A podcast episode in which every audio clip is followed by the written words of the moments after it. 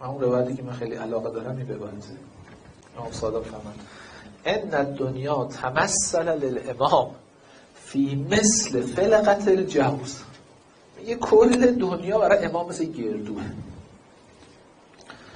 فما یعرض لشیء منها و انه لیتناولها من اطرافها. کما یتناول احدکم من فوق مائدته.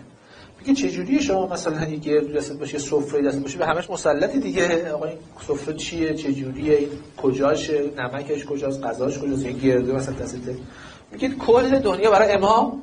همینطوریه. به همش مسلطه. همه جاشو می‌بینه. همه اکناف و اطرافش.